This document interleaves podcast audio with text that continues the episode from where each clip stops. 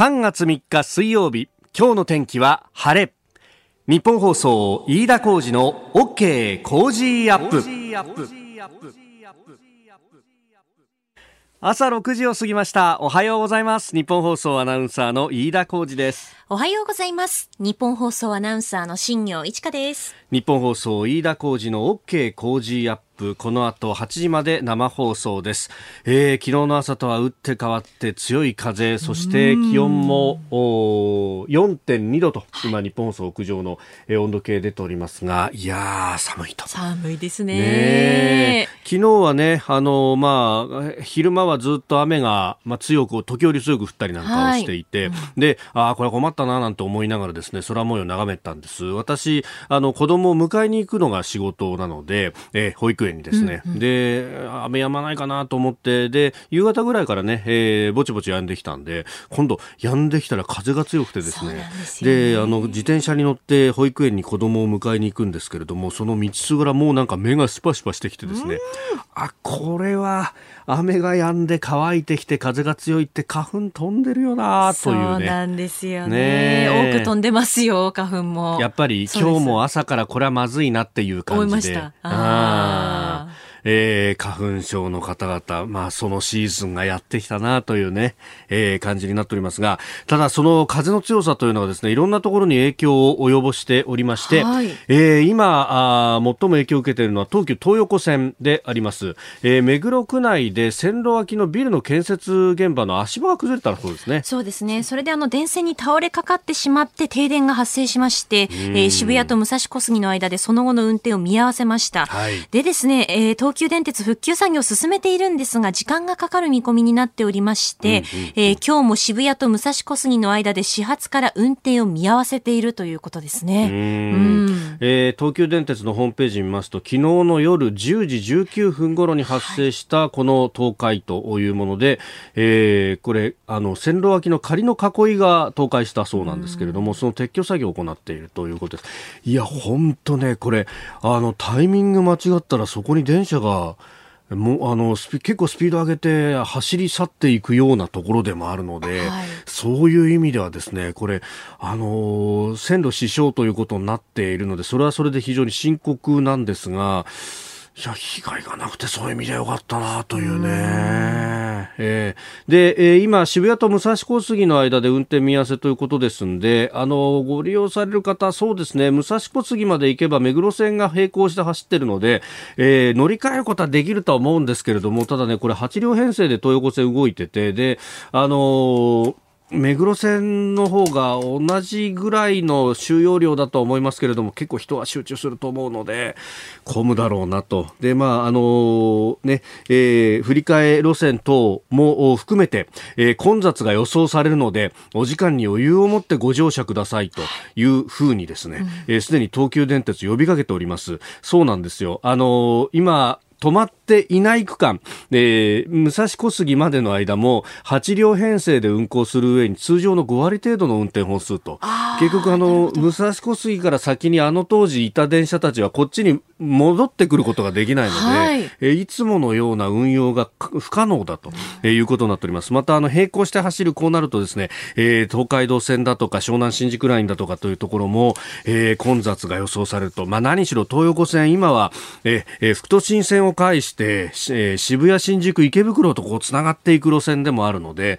使ってらっしゃる方は非常に、まあ、昔に比べるとかなり多くなってると、えー、思いますんで、えー、ご利用の方ご注意いただければと思います。あのー、運行状況等ですね、また入り次第、えー、番組の中でもお伝えしてまいりますが、えー、今日はちょっと早めに出た方がいいかもしれません。はい。ここが気になるのコーナーです。えー、長官各紙スタジオに入ってまいりました。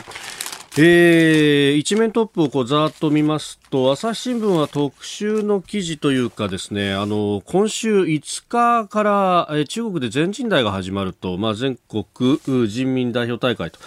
えー、いうことですが、まあ、これに向けてですね、えー、朝日は量子計算中国の暗号戦略という記事を一面トップから展開しております。まあ、量子コンピューターというですね、えー、もうその計算能力というのが既存のスーパーコンピューターから比べると桁違いだということがあって、まあ、このコンピューターを使うと、ええー、いろんなこう暗号だとかっていうのがほぼ読み解けちゃうんじゃないかということが言われていて、まあ、これをこうアメリカは IBM が2年後に完成させる予定だということになってますが、えー、中国は自国産のものでそれに対抗していこうとしているぞということを一面に載せております、えー、それから全人団ということでいうと産経新聞一面トップ香港民主派排除へ法制化。という、えー、それを全人代で決めていくんじゃないかということを記事として出しております。あの人民日報系の環球時報グローバルタイムズというところが、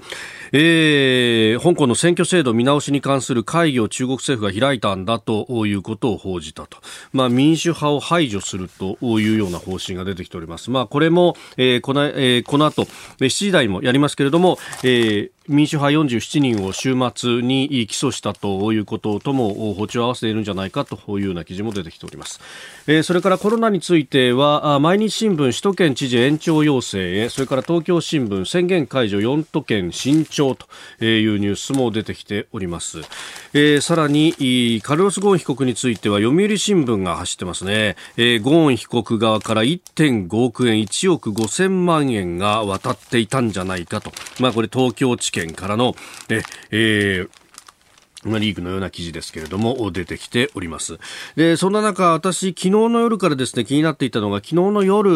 まあ、7時半ぐらいに速報がバーッとこう流れたんですけれども、え、えー、例のワクチン接種についてですね、え、えー、ワクチンを接種した、まあ、あの、今ね、医療関係者に対しての接種というのが、えー、先行接種がもうすでに始まっていて、えー、ね、打たれている方というのが、えー、いますが、えー、その中で、まあ、接種の3日後に亡くなった方がいたんだということで、で、この方の死因がですね、くも膜下出血だということで、で、えー、当局の発表等々、あるいは専門家の意見なども聞くと、まあ、あの、ワクチンの、この新型コロナのワクチンの副反応で、くも膜下出血が起こるっていうのは聞いたことがないし、世界中の例でも、そういった副反応というのは起こっていないと。えー、だから、あの、関係がないと、現段階で断定することはもちろんできないけれども、ええー、これは、あの、まあ、不明だと言わざるを得ないけれども、関係は薄いんじゃないかと、まあ、大方そういうような評価なんですが、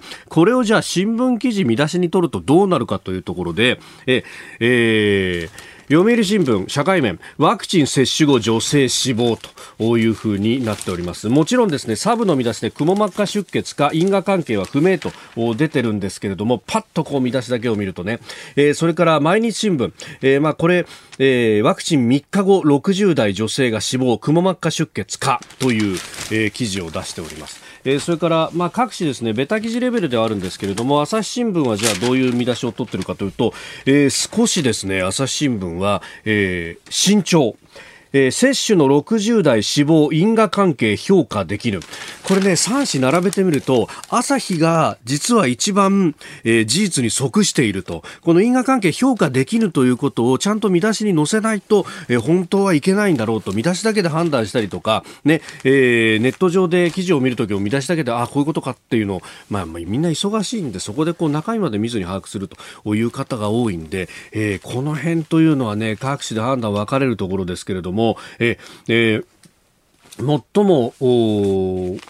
現実に即した見出しをつけているのは朝日だなという感じがあります。ただ、あの、記事全体の量で言うと、実は読売が一番長く載せていたりなんかして、まあ、その中では有識者の方のコメントなども参照して、え、えー、因果関係は不明だということまできちんと書いているというところです。ああ、ことごとさようにですね、見出しとこう中身というのが、これ実はそのつけるね、人が違うなんて言われていて、実際にまあ現場で取材材した記者は記事を書き、そして、まあ、見出しの候補みたいなものまで、えー、本社には挙げるんだけれども、最終的に見出しをつけるのは、えー、整理部といって、まあ、紙面を構成する人たちが、まあ、そのお、ニュースの重みだとかも含めてこう判断をするので、そこにかなり、えー、層が出てしまうということも、まあ、前々からですね、そこら辺の問題というのは指摘されてきたところなんですけれども、えー、今回もそれが出てきているなという感じが非常に思うところです。まあ、いずれにせよですね、まだこのどういったことだったのかというのが分かっていない。まあ何しろ立法が入ったのが、えー、昨日の夜の段階であって、まあそこから長官締め切りまでにどこまで裏付けの取材ができたのかというところもあるので、まあ今日はですね、こうやって、えー長官の紙面としてはさほど大きく取り扱われてないというところなんですが、まあ、今後のこう報道の仕方というのも非常に注意していかなければいけないと。あの世界各国と比べて日本はワクチンの忌避というものが非常に強いというようなことも言われていて、そしてあのお医者さんに聞くと、ええそういうこう報道によって作られたイメージで、あの実際の科学的な根拠薄弱なままワクチンを忌避してしまうという人が非常に多いんじゃないかということも言われていて、過去には子宮頸がんワクチンの話であったりとか、あるいはワクチンに限らず、えー、アトピー性皮膚炎におけるあのステロイドの忌避であるとかという、えー、いろんなことが言われておりますので、まあえー、その辺ですね、あの今後の報道もまあ注意していかなければいけないし、またあのお医者さんに話を聞いてそれを皆さんにお伝えするという機会が、えー、結構この番組ありますんで、えー、その辺でですね、えー、まあ正確なあ情報というのがどういうものなのかというところは、えー、取材を続けていきたいと思います。えー、以上、ここが気になるお伝えしました。ここが気になるプラスです。朝日新聞のオピニオン欄。えー、田地総論という編集員の方が書いているコラムがありますが、えー、ここにですね、まあ、経済担当の編集員だと思います原誠さんが、えー、書いていらっしゃいます。グリーンバブルと日本脱炭素目標の残念な現実というタイトル。で、まあ、原さんのその経済に関する論説等々っていうのは結構あのね、えー、リフレ派の人たちとはぶつかることが多くって、えー、まあその部分ですね批判的に取り上げることも多いんですが今回のねこのグリーンインバブルと日本というコラムはですね非常にえ、え示唆に富んでいるコラムだと思って、え読みました。あのー、まあ、地球温暖化が、あね、かね、かなり問題視されていて、そして温室効果ガス、まあ、いわゆる CO2 の排出を、ね、どんどん削減しましょうということが言われていて、もうそれが、えー、大正論で誰も反対できませんみたいなね、えー、感じになっているところなんですけれども、えー、例えば50年実質ゼロというね、日本の今の政権の目標でありますが、まあ、あこれがどこまで現実的なのかというところを掘り下げて、えー、まず、現実のロードマップができるのかっていうのを論じています。で、その上で、そこまでしなければればいけないほど温暖化は人類の脅威なのだろうか。そう言えるほどの科学的根拠はないとキャノングローバル戦略研究所の、えー、杉山大使は言うというふうに、えー、紹介をしていて、まあ、確かにその第二次大戦後をね、伊勢湾台風だとかジェーン台風だとか来たあの時代っていうのも気候はかなり荒れていたというのを引き合いに出しながら、えー、CO2 だけは果たして問題なのかというふうな問題提起をしそしてその先なんですよ。このところ脱炭素の潮流はどうも科学論争の域を超えて経済済覇権戦争へと変容してしまったようだと、えー、化石燃料から自然エネルギーへガソリン車から電気自動車へ。このゲームチェンジにどの国がいち早く対応できるかどうかという陣取りゲームであると。ここまさに資源だというところで。いやここがですね裏にあるぞっていうのは、えー、我々きちんと認識しておかなければいけないところでかつあの CO2 削減とかをこうねやり玉に挙げられた時に結構不利になるのは実は日本なんだぞと、なぜか、まず第一に日本の経済はこのコラムにも指摘されてるんですが、自動車産業に成り立っているところが非常に多いと。で、えー、EV、電気自動車をかなりヨーロッパは押してますけれども、この裏の意図というのは HV、ハイブリッド車において、えー、フォルクスワーゲンはじめとしたヨーロッパの自動車産業は日本のトヨタにボロ曲げしてるんですよ。それに対して巻き返しの一手というところを実はあるんじゃないかということは、えー、結構経済の関係者は言ってるんですけれども、えー、それをですね地球環境を考えましょうねとか、えー、いろんなものでこうオブラートにくるみくるみ、えー、さらに、えー、化粧紙でラッピングをしているので中身が分かりづらくなってきているというところをカンパしていると。これはですね、で、えー、ある官僚は、今はまるで日本がエネルギー安全保障をめぐって封じ込められた太平洋戦争の前夜のようだというふうに書いています。ここのところまでを考えて、日本が日本として生き残るための、えー、あるいはこのグリーン政策というものをきちんと打ち出して、それをヨーロッパのものと比較して、どっちがいいんだというのを世界中に突きつけていかないと、ね、え、えー、日本はじめものづくりで頑張る国々、これはあの実はアジアのこれから発展していく国々は多いんですけれども、えー、そういった国を味方にきちんとつけてっていうですね、陣取りゲームに勝っていかなければいけません。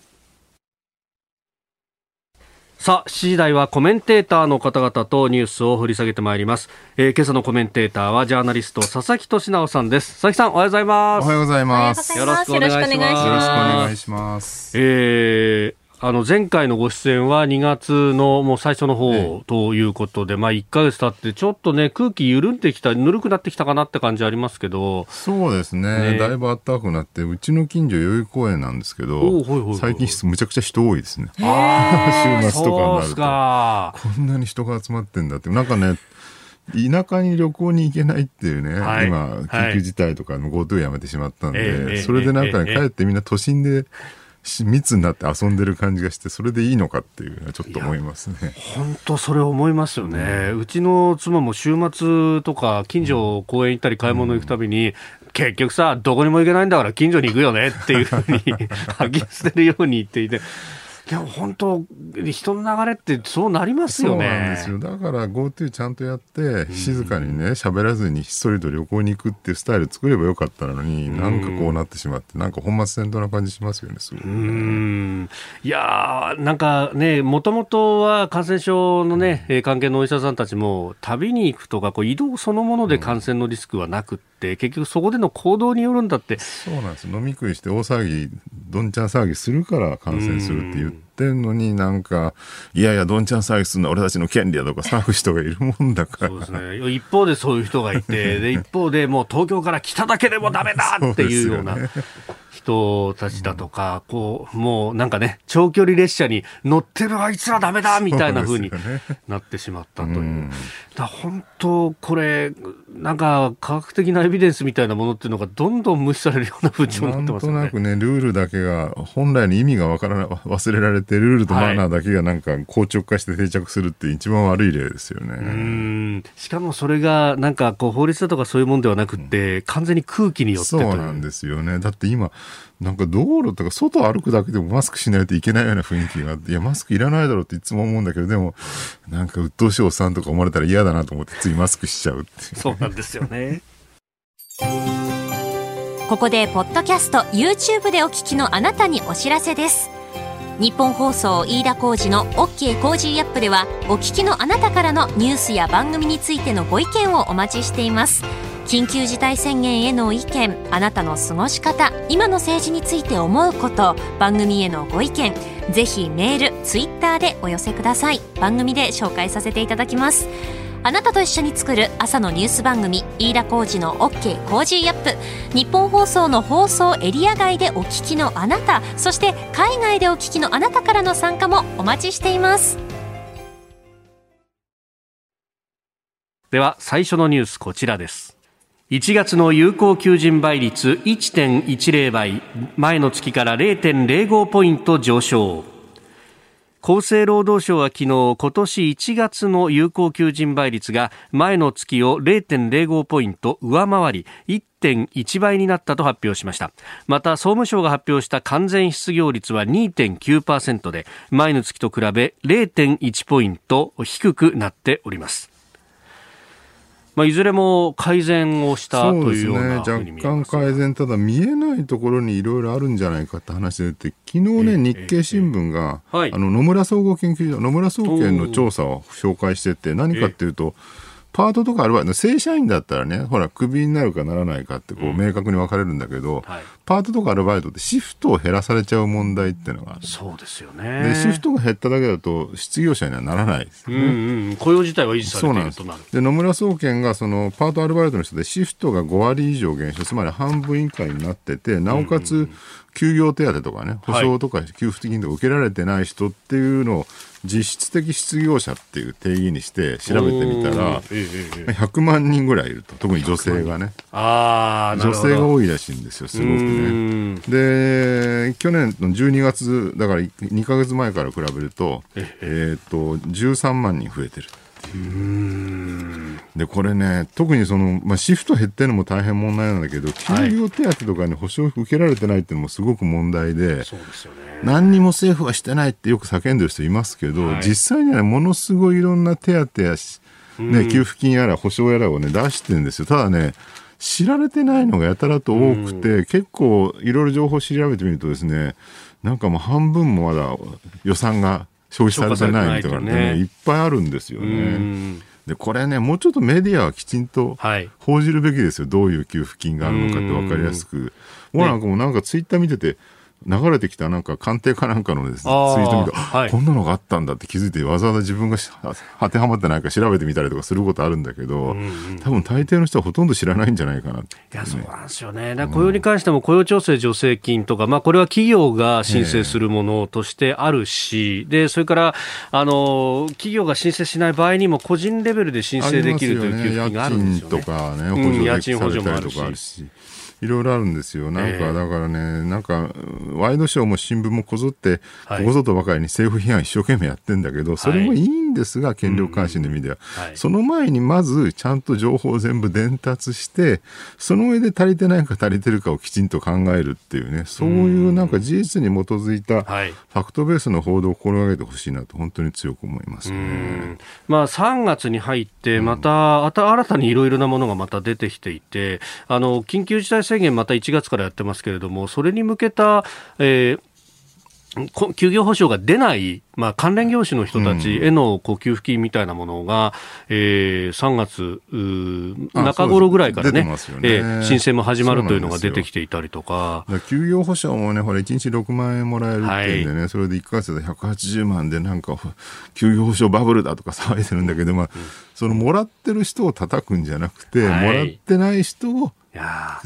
の支えるって方向に報道を切り替えてほしいなと。多少儲ける人がいるのはね、それは確かにそうかもしれないけど、しょうがないですよ。だからそれこそ、去年のね、ほら、一人10万円の給付金とかと、はい。えーと、事業者宛てに100万円、えー、200万円配ったじゃないですか、ね、持続化給付金、あれもほら、結構詐欺事件が起きたりして、もうしょうがないです、それはある程度、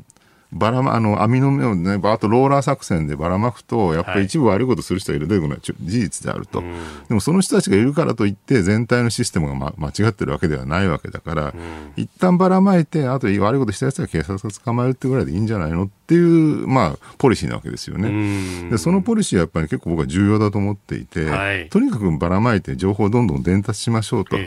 で、悪さするやつがいたら、まあ、それは後から考えればいいじゃんっていう話であるべきなんですよね。あなんというか、ね、いろんなこう出てるんだけれども、うん、それがまたあの省庁ごとに分野がこう分かれたりなんかしてるから、ね、また言葉がね分かりにくくて持続化給付金って何のこっちゃって感じですね、どうしてもこう、ね、漢字で な熟語みたいのでやってしまうと。あのこの番組でも2月のね、えー、頭ぐらいに、えー、この特集というのをやってそれをあのポッドキャストでまとめて、えー、やってたりもします。ただあの当時とまた1か月でね結構変わってるんですよね。えーまあ、あの番組のホームページとかそのポッドキャスト YouTube のページの中にリンクも貼ってますんで、まあ、その辺ご参照いただければというふうに思います、えー、まずはあ足元雇用の状況経済の状況をお話しいただきました。おはようニュースネットワーク。東京有楽町日本放送キーステーションに全国のラジオ局21局を結んでお届けいたします。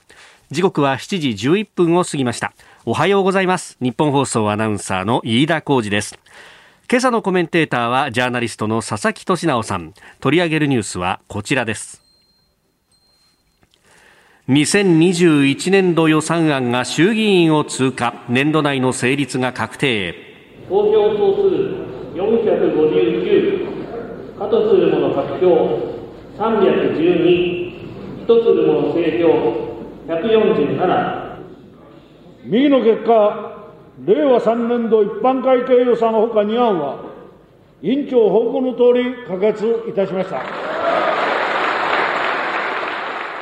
2021年度予算案は昨日衆議院本会議で採決が行われお聞きいただきました通り自民公明両党などの賛成多数で可決されましたえ今日から審議の舞台を参議院に移しますが憲法の衆議院の優劣規定によりまして年度内の成立が確定をしております。えー、9年連続過去最大一般会計総額106兆円余りみたいな見出しがまた出たりします。でもそんなに金額膨れ上がってなくて、えー、昨年の当初予算が101兆円で、はい、今年が107兆円。兆円6兆円、でもそのうちコロナの予備費5兆円っていうのが、もう計上されてるんで、それ引くと1兆円しか増えてないんですよね。だからなんか、野放図なっていう感じではないと思うんですよね。もう早速ね、何か、えー、メディアの緊縮の好きな人たちは、はい、なんか財政規律がとかね、次世代につけようとかって言ってるんだけど、えー、そういう次元では全然ないんじゃないかなっていうね。逆にまあ、野党がね、コロナ対策経費が不十分と批判って、これは全くその通りで、もうちょっと、えー、増やすべきだし、給付金もう一回やるべきだってのは散々言われてるんだけども、やろうとしないですよね、政府はね。で、金融庁がね、例えばなんか、中小企業向け融資、ね、はい、まあ、ちょうど1年経つので、コロナ始まってから、うそうすると、ね、その返済猶予の期限が切れるので、なるほどそろそろ返さなきゃいけなくなって苦しくなるから、もう一回猶予せよって言ってんだけど、まあ、確かにね、もう来月、再来月返済しなきゃって苦しんでる中小企業とかの事業者にとっては助かるかもしれないけど、それ苦しい期間が伸びるだけですよね。ただ単にね。で、その先に何の展望があるかってあんまないわけで。元本そのまま残ってるわけです、ね、そうなんですよね。やっぱ返さなきゃいけないのはその、その関わらないわけですよね。だからここはね、なんか、なんだろうな、こう返済猶予とかいう話じゃなくて、やっぱり経済をきちっと回すって方向に舵切らないと、事態は打開しないんじゃないかなっていうね。しかもなんかコロナが一過性で終わればまた全て元に戻るのかっていうとそんなことは全然なくて、はい、例えばリモートワークとかねある程度定着して、えー、来てるわけで、大企業を中心に。そうすると、それによってある程度、その、いろんなマーケットがね、変わってくるってことは当然起きるわけですよね。えー、そうすると、その、ね、コロナ終わったら回復するかと思ったら回復しないマーケットも結構あるはずなので、そこをどうやって経済回していくのかっていうね、もう一回、ねはい、そこを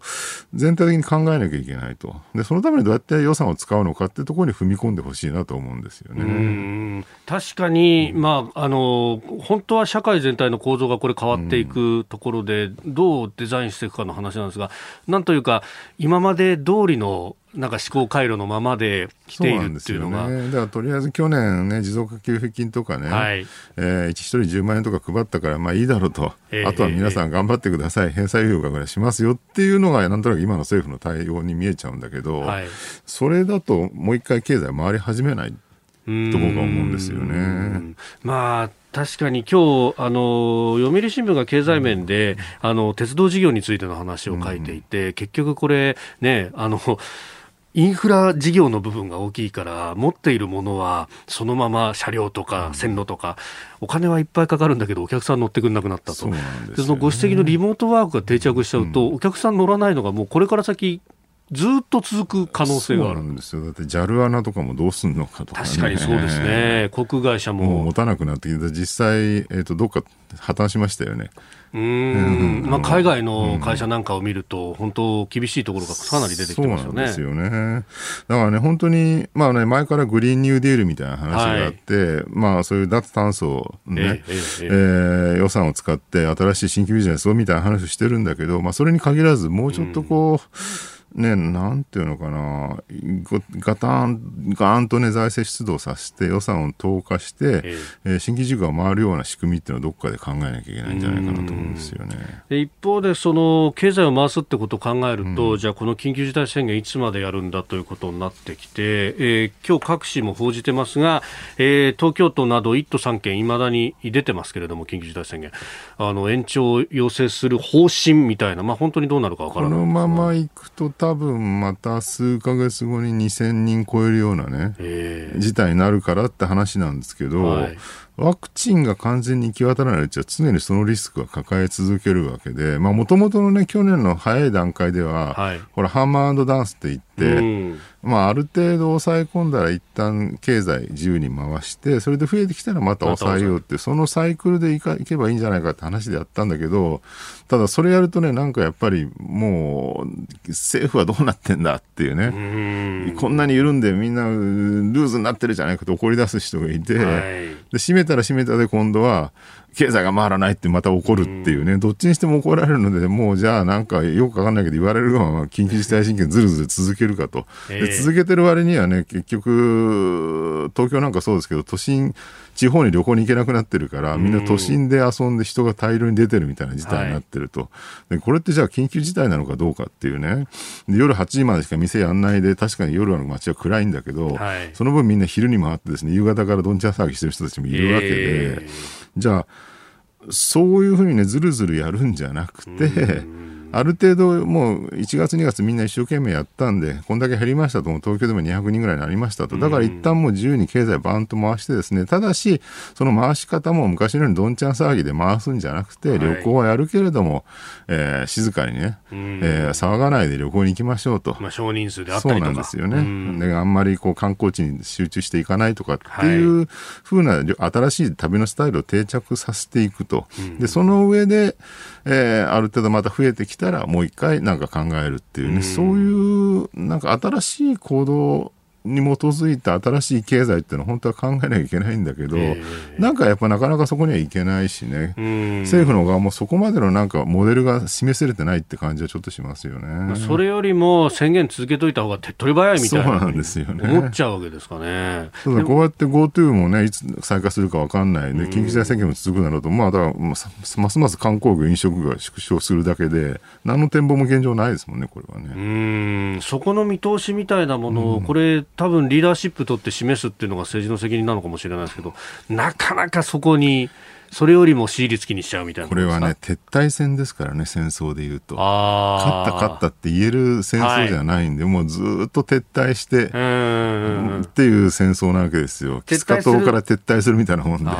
で撤退するってことは、どっかに必ずこう、痛みを伴ってしまう。そうそう犠牲者は出るし、え勝利の効用も何もないので、叩かれやすいんですよね。うん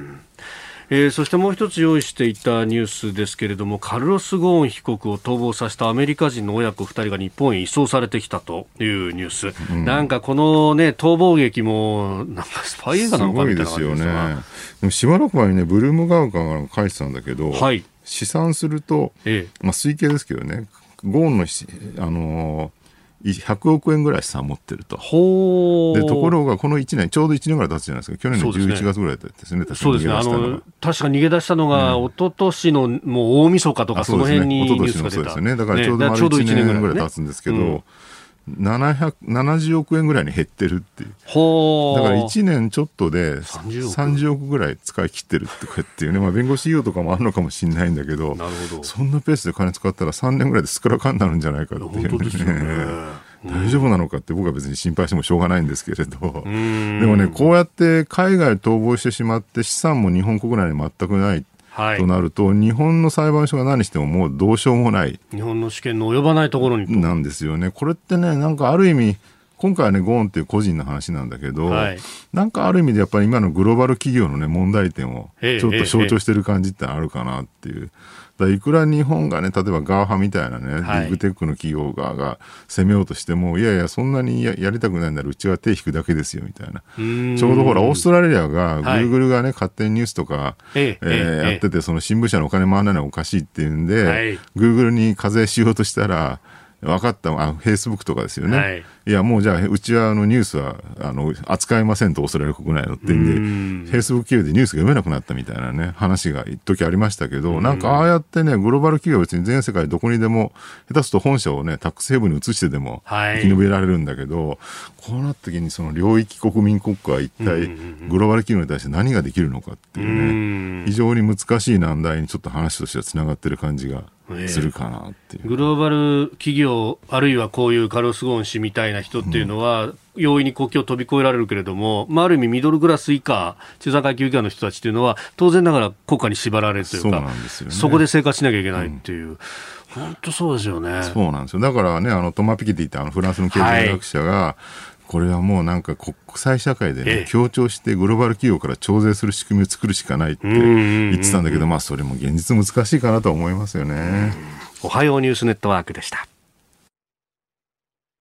続いて教えてニュースキーワードです。生活保護の扶養紹介生活保護を申請した人の親族に援助が可能かどうか確認する扶養照会について厚生労働省が10年程度親族と連絡を取っていない場合は扶養照会をしなくても良いとする運用の見直しを行いました。厚労省は今の時代や実態に沿った形で運用できるようにしたとしております。これ親族が、まあ、あのお金ね、え持ってたりなんかする場合は、その人に養ってもらってっていうような、ね、今までは20年連絡取ってなかったらっていう運用だったんだけど、それを10年にしましょうと。これね、はい、ずっと問題になってるんですよね。結局、えー、なんだろうな、こういうので当然だろうっていう人もいるんだけど、はい、あの、親族に連絡取るのはね。えー、ただやっぱり生活保護を受けてる人にも、なんだろう人間の尊厳っていうのがきちんとあるわけですよ、はいえ。ー、だからやっぱりそこでねなんかやっぱ親とすごいこう問題起こしていて、はい、それで貧困に陥ってる人にとってやっぱ親に連絡取ってほしくないっていうのはすごくあるわけですよね。ねうん、で、まあ、そこをちゃんと考慮してあげなきゃっていう話なわけです。うん。DV だとかそういうのがあった場合には所在が分かってしまうこと自体がリスクになる。そうなんですよね。だからよくね、ほら、生活保護に関しても現金給付やめて、例えば食料のね、はい、クーポンにしろとかってあるあれもやっぱりね、尊厳の問題っていうのがあって、やっぱり自分でコントロールできるお金を持ってるかどうかっていうのは、やっぱりすごい人として大事だよねって話で、なんかやっぱ生活保護受けてる人にもね、そのなんか、人間の尊厳とかね、一人も個人であるってことをちゃんと考えてあげなきゃいけないってことだと思うんですよね。ただ一方でね、これ、昔は、20世紀の頃は生活保護ってここまで厳しくなかったって言われてるんですよ。ほら、ちょっと前で水際作戦とか言って、はい、生活保護を受けさせないために福祉のね、部署の人が、えー、申請に来た人をなんかこう無理やり追い返すみたいなね。で、しょうがないんで NPO の人が付き合っていって、ものすごいこうやり、やり合って何とかして受けさせたみたいな話がよく出てたりとかね、はい、するわけじゃないですか。で、これ何が背景になるかっていうと、地方の財政難なんですよね。これちょっと古いデータなんだけど、神奈川新聞読んでたら、はい、2010年にですね、まあ、10年前のデータなんだけど、えー、っと個人の市民税、はい、住民税の税収の川崎なんかの場合だと、49%を生活保護費金額になっちゃってると。だから税個人税収の半分の金額が生活保護に流れていってしまってるんでもう全然ね、えー、財政が予算が足りないっていうなるほど。そういう話が書かれていてまあねずっとこれ言われてるわけですよ。まあねずっと長い不況で税収が低迷し、はい、一方で社会保障費がどんどんどんどんね高齢者が増えて拡大し、えー、税収が足りなくなってきてると財政なんだっていうね、えー、ただねここでもう一個考えなきゃいけないのはそこまで税収に合わせなきゃいけないのかっていうね、これはだから地方財政の話だけじゃなくて、はい、もう国家財政も含めて考えるべきなんだけど、それこそ、もっと僕はね、給付してもいいんじゃないかなと思ってるんですよ。ね、なぜかっていうとね、ほら、去年、あのー、個人給付とかでやったじゃないですか、はい、えー、であれは結構良かったって話なんだけど、麻生さん、財務大臣の麻生さんがね、はい、いや、大半が貯蓄に回ったとかって文句言ってたでしょ、うんうん、そうですね、で貯蓄に回っても、どっかで使うわけです。えー例えば今、アメリカ、ヨーロッパなんかで言われてるのは、結構中間層あたりがね、金貯め込んでると、はい、みんな使うところがないから、なのでコロナが一旦ワクチンとかで収束したら、はい、ドカンとみんな金使うようになるんで、そこで一気に経済成長するだろうっていう見通しを語ってる人も結構多いんですよね。ね。でさらに言うと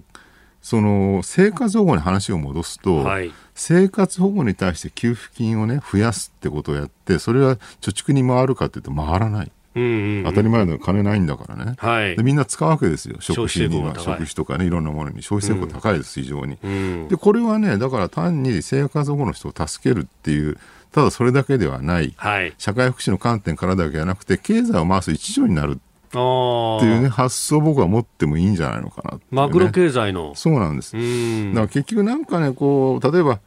うん、財政出動を増やすと、なんか無駄を減らせとか、なんかすぐみんな言うじゃないですか。はい、でも無駄を減らすって言うんだけど、無駄じゃないと思うんですよね。うんうんうん、余計に、まま、金を配ってしまいました。その配った金はどっかで消費されて、えね、事業投下されて、その金が誰かの懐にあり、その懐に入った金が食費に回ったりとか、何か贅沢品買ったりとか、どんどん経済回すってことになるわけだから、マクロ的な観点で言うと、無駄なんてどこにもない。無駄こそが実は富の源泉であり、経済を回す源泉であるっていう考え方を僕は取った方がいいんじゃないのかなと。うんなんかね、こう、緊縮して、細くして、細くして、こう、スリムにしてっていうのがなんか20世紀的な価値観だとしたら、はい、21世紀の価値観ってのはそうじゃないんだと。もうとにかく貧乏にも金バンバン与えて、はい、ね、もうみんな金もらってガンガン使いましょうっていうね、それこそが美徳なんであるって方向に回さなきゃいけないと思うんですよ。なんか未だにね、なんか、お金を使うのはなんか良くないっていうね、はい、なんだろう、えー、1990年頃に、はい、あの製品の思想なんて本が、ね、大ベストセラーになって、やっぱこれからはね、静かに清く正しく美しく貧しく生きるのがかっこいいんだってあれはまあバブルの頃のお金が有り余ってたから流行ったんだけど、ある意味アンチテーゼだったわけですよね社会のね。そのなんかねよくわからないマインドをいまだに引きずってる人が多すぎるんじゃないかな、ね、確かに。誰かの支出こそが誰かの所得になるっていう、うん、まあマクロ経済の原則ですが。そうなんですよね。ねでみんながお金使わなくなるってことはみんながお金もらえなくなるのって実は道義なんだと。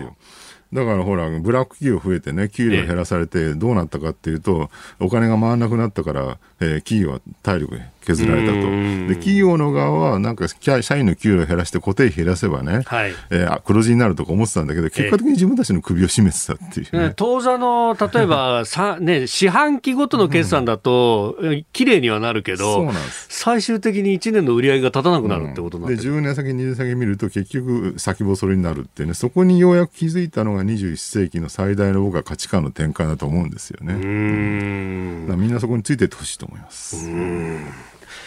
えー、今日のキーワード生活保護の扶養紹介と、まあ、ある意味こういう福祉のところにもマクロ経済の観点が必要だというお話をいただきました。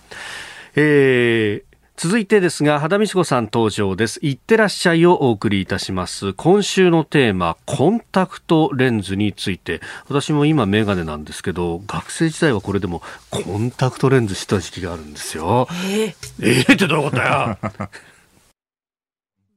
えでは続いて、ここだけニューススクープアップです。この時間最後のニュースをスクープアップ。香港国家安全維持法の罪で民主派47人を起訴。アメリカ国務省が非難。香港で国家安全維持法違反で起訴された民主派の議員ら47人の裁判が始まりましてアメリカ国務省のプライス報道官は1日の会見の中で、この香港国安法が反対意見を封殺するために使われていることを示す新たな例だと非難しました、またプライス報道官は起訴の取り下げと速やかな釈放も求めております。香港の人権ということになると、ね、これなんで中国政府はここまで強硬にやってるのかって、えー、まあ、いろんな人がいろんなこと言ってるんだけど、えーえーはい、結構よく言われてるのはその香港の、ね、民主主義が中国本土に波及するのを防ぐためだみたいなことを言われるじゃないですか、でね、でもね実はそうじゃないんじゃないかっていう話は今日僕知り合いの中国人何人かに聞いたんですけど大陸から見ると香港ってどう見えてんのって聞くとですね意外に多いのが、はいなんか偉そうな人たちっていう印象的には要するに、なんだろう、民主主義だからって言って、大陸を下に見てるみたいなね、自分たちが。で、まあ、もともとほら、金融センターですごく大きな町だったから、なんか貧しい中国に対して俺たちは豊かだぜみたいな、はい、割にそういうなんか上から目線を感じるっていう人が何人かいて、へえ、そうなのかと。で、実際ね、そうかと思って、そういう記事いろいろ探して検索して読んでみたら、やっぱそうやって指摘してる指揮者の人も結構いてですね、で、もともと確かに香港って、ね、大陸よりもずっと進んだ民主主義であり、はい、資本主義経済も発たエリアだったんだけど、近年も大陸の側の経済成長すごいじゃないですか。で、金融センターに関してとかね、その IT の中心地っていう感じで言うと、もう香港に隣接する深センの方がずっと先に進んでると。で、大陸から見ると、